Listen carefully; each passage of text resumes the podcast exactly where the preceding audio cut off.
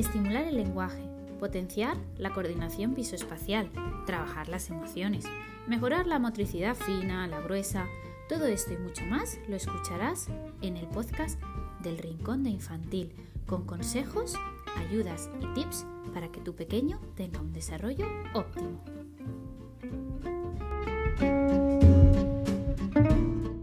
Hola, hola a todos y bienvenidos un día más al podcast del Rincón de Infantil.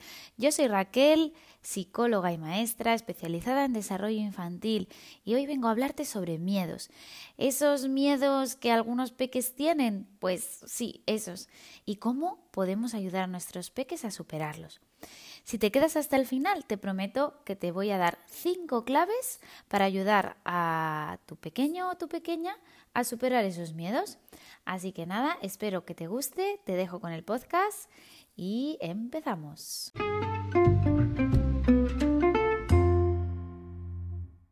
Bueno, hoy vamos a hablar de miedos, como habéis escuchado en la introducción, y es que, bueno, vamos a empezar un poco definiendo qué es un miedo. El miedo, como sabéis, es una emoción, es una emoción básica, de hecho, como la tristeza, como la alegría. Es básica, entonces todo ser humano la siente.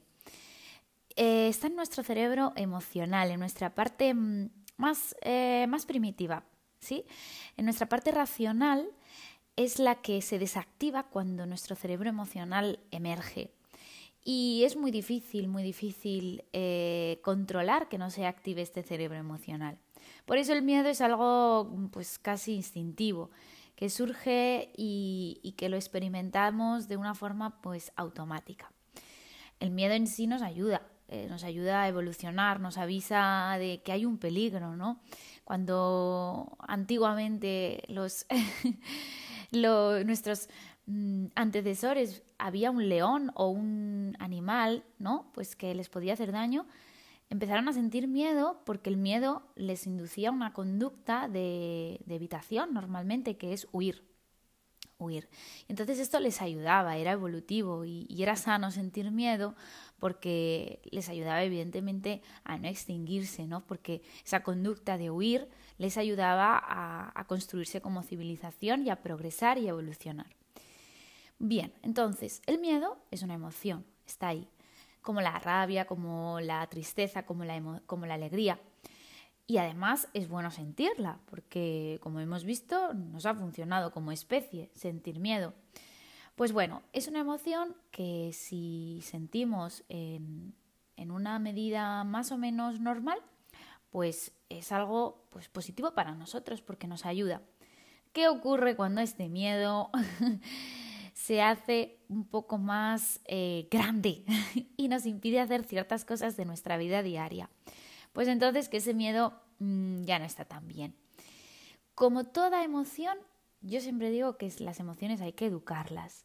¿Cómo educamos las emociones? Pues desde el primero la identificación, saber qué es, qué es lo que estamos sintiendo, cómo se llama, ponerle nombre a esas sensaciones, eso es vital. Y luego además, eh, pues intentar que nuestro peque, nuestro, eh, sí, nuestros peques, intentar que, que, sean capaces de identificar cuándo están sintiendo esa emoción y discernirlo de otras. No es lo mismo el miedo que la tristeza, que la rabia, no es lo mismo. Y a veces lo confundimos, los niños y los adultos. Entonces, hay que educar el miedo para que, bueno, mm, empecemos también a darnos cuenta de qué nos está pasando. Esto es primordial. Pero bueno, antes de nada, también deciros que los miedos son evolutivos. Esto es algo que se ha revolucionado en, Instagram. Te invito a que si no lo has visto todavía, vayas a mi cuenta de Instagram, que he colgado un post sobre los miedos evolutivos y allí, por edad, hay, eh, bueno, os he puesto cada uno de los miedos que de forma normal, porque por su propio desarrollo eh, tienen que sentir los, los peques, surgen en según qué edad. Eso se llama miedos evolutivos, es decir, es normal que sientan eh, separación, miedo a la separación con, con, su papá, con un familiar, con su mamá, ¿no? Es normal que lo sientan los peques eh, pues de los 0 a los 2 años, es normal. Y de hecho, em, tienen que sentirlo, porque, bueno, es un signo, no sentir ese miedo es un, puede ser un signo de alerta de posibles trastornos del neurodesarrollo, ¿no? Entonces, hay ciertos miedos que son normales a, a cierta edad y de hecho eh, no debemos de preocuparnos si, surgen. Tenemos que acompañar, eso sí, a nuestro peque, pero no debemos de preocuparnos.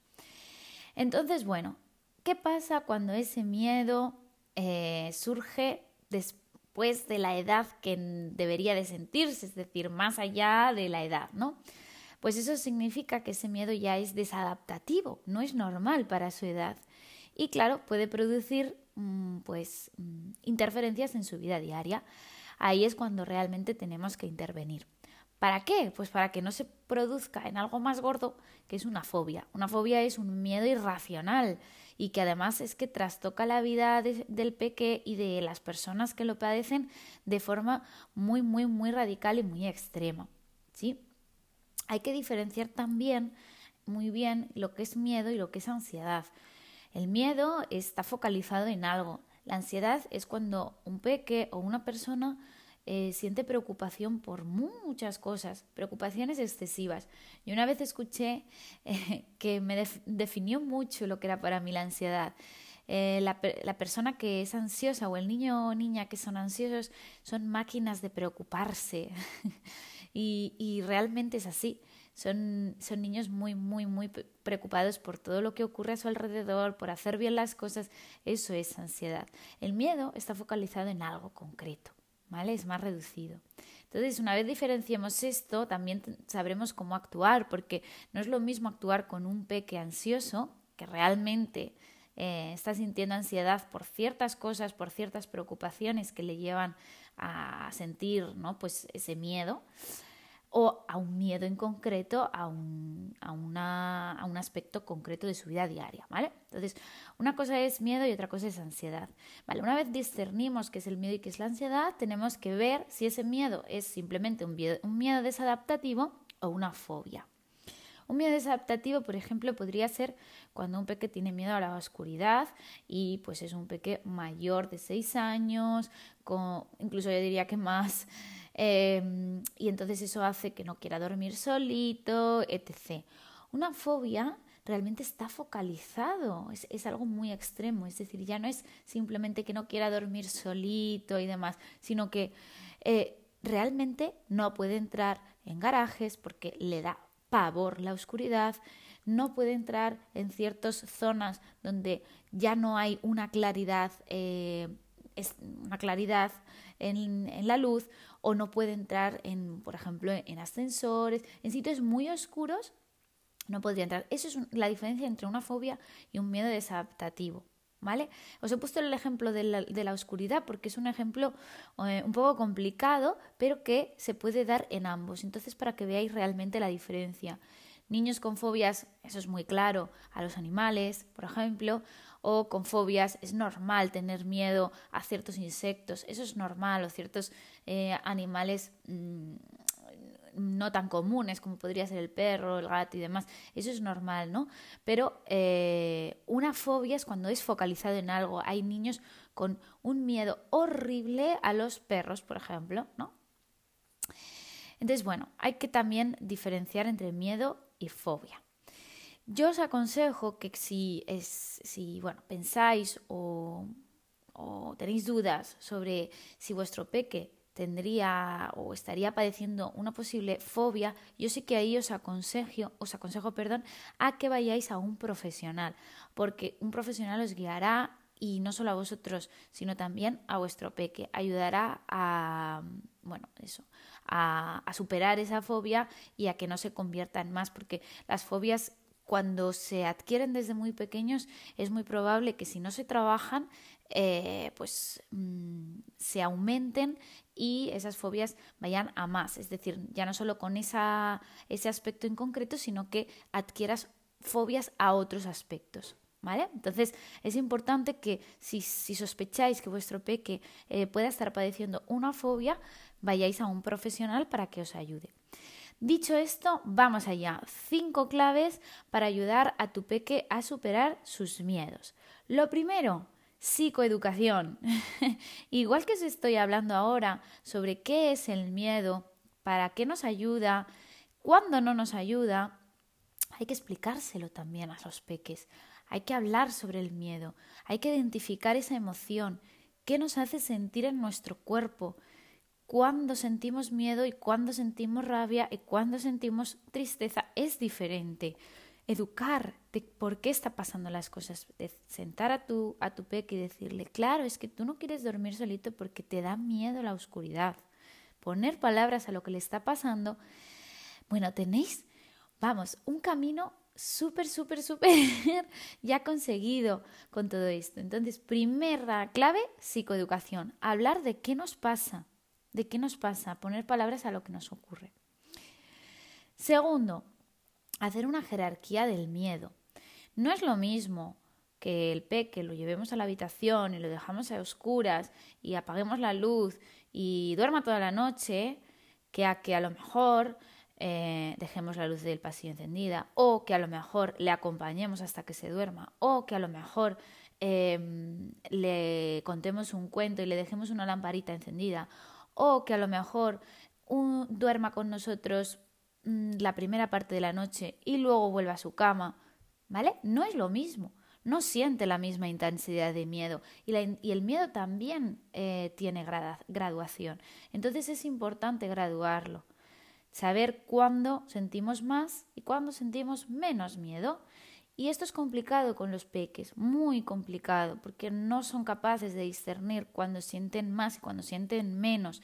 Entonces ya es complicado que identifiquen la emoción, pero, em, pero aún es más complicado la intensidad de la emoción, ¿no? Porque, bueno, es muy difícil con, con peques menores de 6 años. Pero eh, si, ponéis ejemplos, ejemplificáis, por ejemplo, eh, haciendo roleplaying o escenificando la escena, podemos elegir.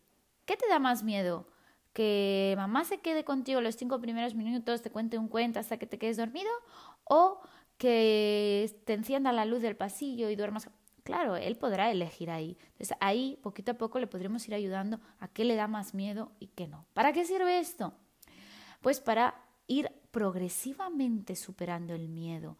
Si él ve que poquito a poco hemos graduado de, menos miedo a más, hemos graduado, si poquito a poco va superando esos miedos que le dan menos miedo, irá consiguiendo los que le dan más miedo y poquito a poco podremos ir estableciendo como una guía de tratamiento para superar ese miedo, ¿sí? Con pequeños pasitos, pequeños pasitos hasta conseguir eh, superar el gran miedo. Otro consejo que os doy, tercera clave, jugar con el miedo. No hay mayor eh, tratamiento o mayor clave terapéutica que la risa. y os lo digo mucho, pero es que es verdad. Poner burla, hacer bromas, jugar con ese miedo, dibujarlo. Mm, incluso, por ejemplo, si os da miedo la oscuridad, jugar con diferentes tipos de luz, jugar con la luz apagada, eh, utilizar luz negra con pintura flores, eh, que, que brille en la oscuridad, por ejemplo. Cosas así, jugar con ese miedo nos puede ayudar muchísimo. O mm, peques que les da miedo eh, ciertos animales, con animales de plástico, con animales en fotografías, jugar con ello, pero jugar de un modo divertido, a través de la risa, a través del pasarlo bien porque eso bajará muchísimo las expectativas que ellos tienen sobre, sobre eso que les da miedo, ¿sí? Les bajará muchísimo esa expectativa tan alta y bajará muchísimo la emoción. Cuarta clave que os doy aquí, la que os la he dicho ya un poquito, pero bueno, la exposición progresiva. Hemos hecho esa jerarquía de miedos, pues ahora vamos a intentar hacer una serie de retos. El reto número uno será el que sea. El reto número 2 será el que sea. Y no pasaremos al 2 hasta que no consigamos el 1. Eso es una exposición progresiva. No vamos a, conseguir nada si, si, intentamos que nuestro peque supere el gran miedo. Ese es el objetivo final. Pero necesitamos que supere una serie de actuaciones previas al miedo final, al resultado final. ¿Cómo podría ser? Pues mirar, podríamos eh, graduar el miedo a través de la distancia. Imaginaros, si les da miedo la oscuridad, podemos poner un sillón al ladito de ellos hasta que se duerman y ese sillón irlo separando de la cama, de la cama, de la cama, poco a poco, poco a poco, hasta que ya no estemos en la habitación, por ejemplo. O temporal, eh, a través del tiempo, pues hasta que se duerma, o unos minutitos antes, un poquito más, eh, un poquito antes y un poquito antes, ¿sí? Eso también sería una forma de, ayudar a, graduar esa exposición al miedo a través del tiempo. La distancia, el tiempo, la intensidad, por ejemplo, también podría ser, eh, pues a lo mejor la luz, la intensidad de la luz, pues totalmente encendida, un poquito menos, un poquito más y así.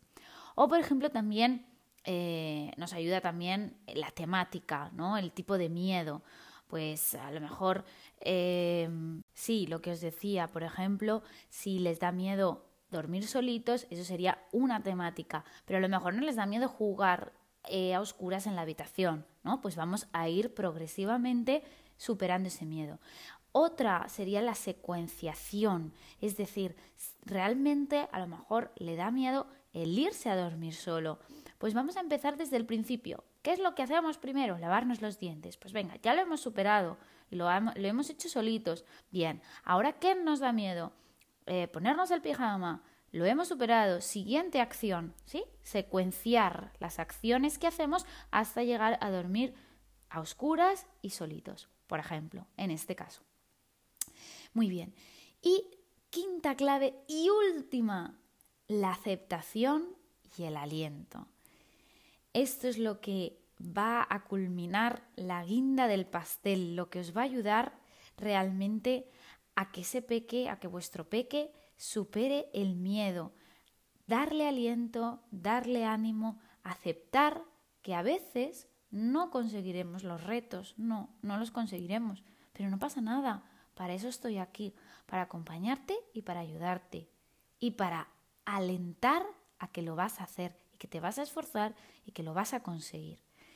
Suele ayudar muy bien que ellos vean sus propios resultados, que sean conscientes y además también suele ayudar mucho las autoinstrucciones positivas de valentía, enseñarles frases que ellos mismos se vayan repitiendo para ir superando ese miedo. Yo puedo, yo voy a poder, yo puedo hacerlo. ¿Sí? Estas son autoinstrucciones positivas. Pues bueno, espero que te hayan gustado estas cinco claves. Además, te voy a, regalar, bueno, a regalar, a, aconsejar alguna serie de cuentos que suelen funcionar muy bien con los miedos para trabajar el miedo. Uno es trabajar la emoción básica para peques pequeños de dos años, de tres. Cuando tengo miedo, de Trace Moroney. Es un cuento de un conejito que eh, trabaja cada, una, cada cuento trabaja una emoción. Entonces hay uno dedicado al miedo. Una tormenta de miedo también me encanta para niños un poquito más mayores, de cuatro años, por ahí más o menos. En este, pues eh, se trabaja un poco el miedo, sobre todo a las tormentas, pero a raíz de ahí te da una serie de ejercicios al final para trabajar con tu peque el miedo. Y por supuesto, el cuento tan famoso Yo mataré monstruos por ti. También nos puede ayudar mucho a eh, trabajar este miedo o a trabajar la emoción del miedo. Así que nada, espero que te hayan gustado estas cinco claves para ayudar a tu peque a superar sus miedos. Pues nada, me gustaría que me contases si las pones en práctica, si te han ayudado, si te cuesta acompañar a tu peque en, sus miedos, en las emociones en general. Aquí estoy para ayudarte, para escucharte y para darte algún consejo sobre desarrollo infantil y crianza. También me gustaría que me dieses cinco estrellitas en este podcast para ayudarme a mejorar y a crecer. Me gusta comunicarme contigo con este medio y si te gusta a ti, eh, me ayudarás mucho haciendo esto. También me gustaría que compartieses este podcast haciendo un pantallazo eh, del, capítulo y subiéndolo a tus redes sociales, etiquetándome en arroba el rincón para baja de infantil. Así que nada, si hay algún tema que te gustaría que desarrollase y que compartiese contigo, házmelo saber en mi correo personal o a través de mis redes sociales. Nos vemos en el siguiente. Un saludo.